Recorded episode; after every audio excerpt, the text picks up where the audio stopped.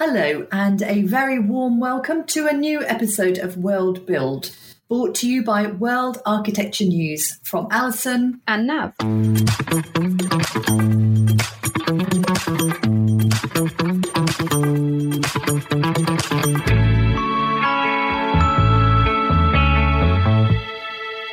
In today's episode, we speak to Robert Winkel, founding architect of Mei Architects and Planners, and Robert Platcher, associate partner at the same firm, about the exceptional design and development of SAWA, a building that will be entirely built out of CLT, making it the first fully wooden 50 metre high residential building with green terraces in Rotterdam. This multi award winning building has really caught the attention of the industry.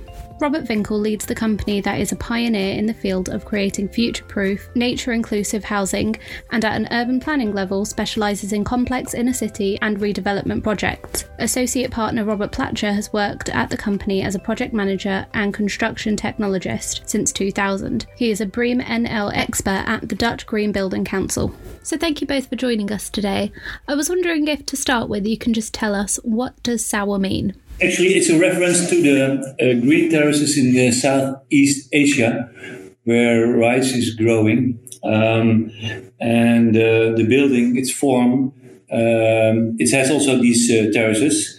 So these green terraces, that's the name, there, there the name comes from. But also this area in Rotterdam, the Lloydpier, uh, in history, boats went to Indonesia and Southeast uh, Asia, and that's that's interesting uh, connection with the place. So that's that's the name SAWA. It covers the form of the building and the the terraces, the, the, the generous terraces it has, but also it's a reference to the history of the place. And can you give us a short summary of what this project entails, what it includes? In one sentence, it's the first high rise wooden building in Rotterdam. The building is prominent in its uh, appearance by its generous green terraces uh, and outside spaces. And SAWA is designed on a nature inclusive basis. It, it enhances the biodiversity of the neighborhood. And SAWA uh, will be an example, I think, and an inspiration for others.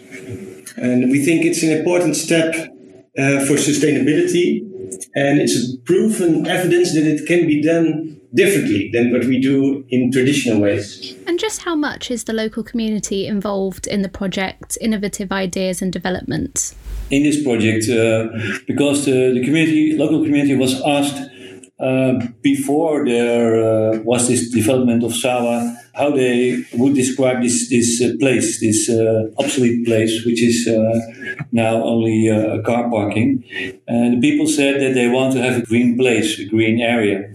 So actually, we answered that question by stacking these terraces, green terraces, so making a vertical green place and giving them also a deck, which is public, semi-public, where they can grow vegetables and flowers. So we, we listen to the community in that, that sense. On the other hand, we went for people to, to ask them what they want to have. And uh, one of the uh, people, persons who live here, want to have a small museum uh, of uh, this uh, history of this place where boats went to Indonesia. It's nearly forgotten, but he wants to uh, make some some windows on the street side where we can show this history. So we included this thing.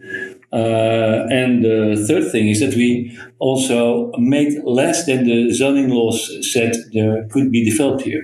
So we the stairs, the terraces, are actually the uh, the building cut in a diagonal way, uh, and the other part we didn't make uh, because people to to give the people a good uh, view still. So we um, uh, we listened very well. And, and what, what is very much important, what you said, we want to give this area and the people who live here and the city a present. And how did you work with the community? Did you carry out workshops, do surveys?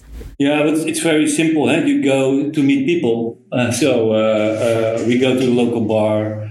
Uh, and some some people say you have to contact him or uh, or she, uh, him or her, and, and, and so we went around and uh, uh, we, we we made some calls and we did some uh, WhatsApp contacts with people. So and so we knew what was actual and urgent in this this neighborhood. And you mentioned that someone had asked for a museum to be put in. Were there any other surprising requests? People like to have an area where or a place where they can uh, drink coffee evening at evening so it's more a community house or something like that we said we can incorporate that uh, by uh, giving once a week or twice a week two hours of space for people to use it but also we got it's more for the building itself but also used for other people. We got collective cars, so people can share shared cars. We got also a repair room or a tool room, which where tools are, uh, are shared uh, to the community, but also outside the community, uh, people can use it. And moving on now to the structure of the building, why did you choose to use cross laminated timber? Yeah, and CLT that stands for indeed cross laminated timber. And um, first of all, uh, we have to rethink with each other how we use raw materials in a proper way. And the ecological uh, need for uh, do differently, different in the building environment, and we like to contribute by working on that.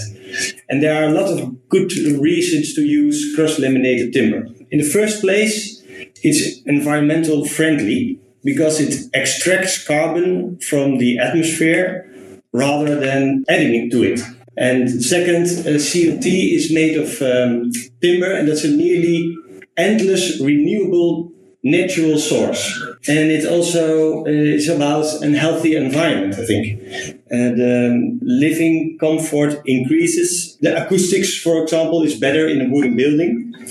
And the air quality is better in a wooden building and um, there are fewer or maybe no toxic uh, emissions in wood. But it has also a lot of advantages during the building period because it uh, requires less heavy machines to install the wooden panels and it makes uh, uh well quieter cleaner building areas and CLT is very um, strong, rigid, easy to make material. And how does a CLT building compare on costs to more traditional building methods? Yeah, when you when you compare it uh, with concrete, the, the classical way we build now in Holland and maybe all over the world, it was several years ago more or less the same, but uh, raw material price, especially of wood, has raised a lot. Uh, so it's more expensive at the moment. But if you compare also it with uh, the carbon dioxide which is emitted, and you price that with uh, which emitted by, by concrete, and uh, in the containment of uh, of CO two of carbon dioxide of wood. You compare these things, and you can sell the the value of containment of uh, carbon dioxide with the emission uh, which you can price really true. So you say that, that you have to pay for this or for the concrete industry then it's more or less equal. So, but true pricing, which is means that you have uh, the, the, that you really value uh, the impact on the environment, uh, then it's more or less the same. So we know that CLT is a reliable material in instances of fires and earthquakes, but how secure is it as a material choice against climate change and extreme weather conditions, especially as this project is so close to the port and there's the potential rising of sea levels? Yeah, it's an interesting question. Um, you saw the items in the news, I think, about uh, water problems in uh, Germany and in Belgium and, and some parts of Holland, uh, I guess. Um, but first of all, the foundation is made of concrete, and also the ground floor is, is made of concrete. Uh, but you mean, of course, uh, what about wood? Uh, it's good to tell that the construction is not made of massive load bearing walls, uh, but the construction is made of rectangular columns. So there's a small contact area, let's say, between the wood and the ground floor and the, how do you say it, the, the, the end grain of the columns is treated with a waterproof resisting layer.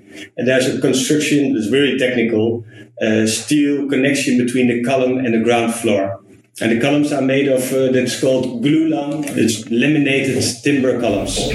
And what wood have you chosen to use for SAWA, and where is it sourced? Yeah, it's a pine wood from, from a pine tree, uh, of course. And that's a really conscious choice because it's European timber in order to keep transport routes as short as uh, possible. And it comes from Scandinavian forests. And 90% of the wood what is used in Europe at this moment, we find out that has its origin in European forests. And are you ensuring more trees are being planted to make up for the use of wood in your buildings? Yeah, it's a good question, of course. Um, uh, we said before, wood is a, a, renewable material. And of course, to achieve this, uh, building timber constructions uh, has to come from trees that are replaced. Uh, and we only use trees in the forest, what is so-called sustainable forests. So for each tree what is used for SAWA, three trees will be planted back. That's brilliant to hear. And are you planning on using CLT in more of your projects going forward? Yes, we are, because actually, and that's not mentioned before, but we developed actually a, a system which is uh, totally flexible, uh, but also uh, is also uh, according to the requirements of all uh, the regulation, building regulation, is noise cancelling or, or uh, fire protection, those things. And maybe it's good to tell that normally on the CLT floors, uh, where the small pipes are on, concrete is poured on this floor to make the requirements of noise and uh, fire uh, work. But what we did actually is not pouring concrete on it because then you are again emitting a lot of CO2, but also, uh, I say, pollute the material again because in this concrete are those pipes of fossil uh, uh, stuff made, uh, but also the wood is connected to the concrete, so you can't separate very well. What we did is instead of pouring this concrete on the floor, we made a, a floor of pebbles, reused roof weight pebbles. And that's really new uh, in this amount of apartments and also on this, this height of 50 meters high. And, and all these things we, we, uh, we, we did it together with an engineer officer from Germany, Switzerland, who made this, uh, who have engineered this a lot of times. So we got now a system which is, well, which is proof according to the rules, rule proof. So we're going to, uh, to copy it uh, a lot of times all over the world is our intention. So thanks for filling us in on those details.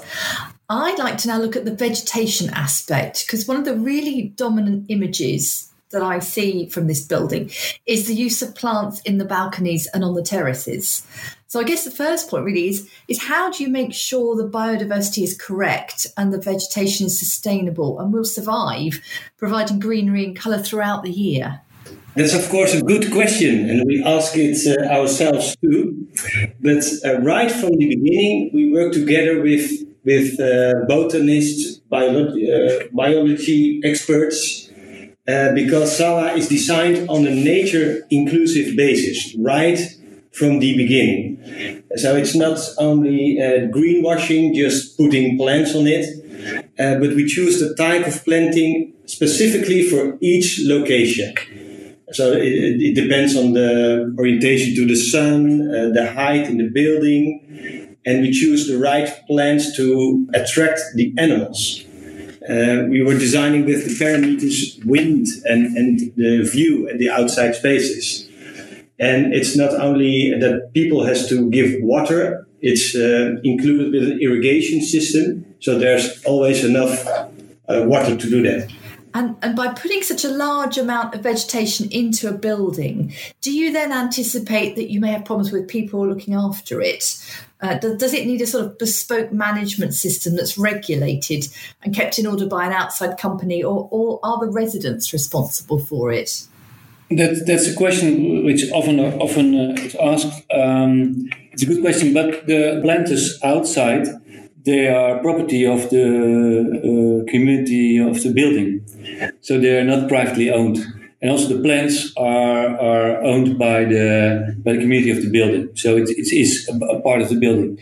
And in the contracts with the people, uh, it's stated that they have to uh, give, uh, open their doors two times a year for a person who cuts uh, and and uh, maintains the, the, the, the, hedges and the, the plants which are there uh, in, in spring and in, in um, autumn. And the plants are irrigated uh, automatically. And also, this irrigation system is uh, being stopped during winter time. And this person also is, is taking care of this system. And, and if the residents are keen gardeners themselves, will they be able to use some of that area to grow their own plants? I'm thinking that possibly might upset the biodiversity balance, though, so I'm not sure. Yeah, people, of course, there's also a possibility to put your own plants on the terraces and balconies, eh? but those planters are uh, arranged, you, and that's that's the way. But you can put a lot of plants uh, to it. But also on the deck, uh, people can make their own, uh, plant their own plants and flowers and vegetables. And, and can you give us an update about how the building's doing? What's what's the timeline for finishing? Yeah, I've got a scoop for you. Just last week, uh, we heard from the contractor that we have an agreement about the price to build it. And we sold uh, 70% of the apartments to an investor. So the business case is, uh, is, is around, it's closed. Uh, actually. So it means that we have to uh, to sell only uh, about 30 apartments in the in the autumn, but we begin already in autumn to uh, prepare our uh, building uh, preparations. So we're going to build it, and that's really good news, I think, because it was was like a roller coaster because of the prices of the raw materials went up and down, or went up actually. but um, the nice thing is that the investors want to pay for this building because they also want to uh, make their portfolios more green. Okay, excellent. I'm, I'm really pleased to hear that. You're obviously very passionate about this, and, and both of you have put an awful lot of work into the planning and the thinking around how you make this an environmentally sound building. When will the apartments be ready for people to actually move into? Uh, we think uh, when we start in in, in the first uh, quarter Q1 of uh, uh, 2022, uh, within one and a half or two years, it will be ready. Okay, so I guess people will be looking to move in around 2023, something like that. Yeah, and but what we also did, we hired a bar here, a local bar, a brown bar, a typical Dutch bar, to arrange excursions to this building because we uh, we knew from other projects that a lot of people want to see this project and also see it growing as, uh, as wood is being built. So we want to invite people who are uh, very curious to see this building uh, being built to come to us. We can uh, collect in the bar and go to the project and recollect in the bar afterwards. and I just love the idea that the research started in a bar and clearly got people talking around this project and showing them the progress is also going to start in a bar. Is this a very Dutch approach to communication and delivery? No, it's, it's a typical approach to uh, mingle with the people around. So we thought we want to, uh, uh, instead of uh, only designing buildings and develop buildings, we want to uh, to meet people. I uh, want to meet people. So that's why we we, we hired the bar. Yeah, I think it's I think it's a fantastic approach because it makes it far less formal and more welcoming to people. And you may get people coming in to listen who, who wouldn't necessarily go to a more formal kind of gathering and instead prefer to come along to a bar and hearing about it more casually. So have you faced any resistance at all to this building and your plans?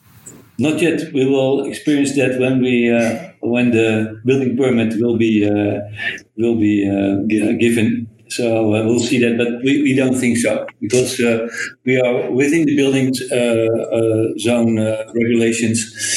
And uh, yeah, do you want something else in this place? Because if you don't want this, nothing else will be built, which is less qualitative. So that's the difference. And maybe one thing which is not mentioned here, but it's very important to say I, we as an architect, we developed this building ourselves. And uh, that, this is very important to tell because these all stacked ambitions. Normally, when you uh, propose a building like this, as an architect, the client will say, "This is stacked ambitions. This is not possible. Maybe we can do two or three of these things, but this is the limit." Um, uh, but we said with uh, my companion uh, of nice developers, uh, Mark Compeer, we said, let's see if we can do this without saying that shareholders' values are the most important, but the shared values are the most important. And uh, that's very nice because it's a showcase that it's, it is possible to stack this ambition and make a project which is an example for this century how you can also make buildings for next generations. And have you got any active plans to repeat this type of building somewhere in, in other parts of Holland or indeed other, other countries? Uh, not yet, but we are open for that. Uh, we said first we want to prove that this building is possible and also the business case is possible. And now we will see if we can make uh, uh proposals for other countries. We think, for example, in France, eh, France is very uh, uh, green oriented at the moment. Uh, there are a lot of mayors which are uh, members of green green political parties. Um, so we're going to uh, see uh, in the, the, next year, 2022, uh, that we show we go to France and show that it is possible to make a total green circular building. Yeah, and I think you know there's so much more of an interest now, isn't there, in supporting the environment and, and an awareness of the potential repercussions of climate change. I, I really hope you find some positive, proactive audiences for future projects along these lines as you travel around. So thank you both very much for talking to us today. And Nav and I both wish you well with this project. Thank you. Thanks a lot. Thank you. We welcome your feedback on the podcast. So please aim all your comments to waneditorial at haymarket.com. You can listen on Spotify, Apple Podcasts, and Google Podcasts. So follow, download, and join us.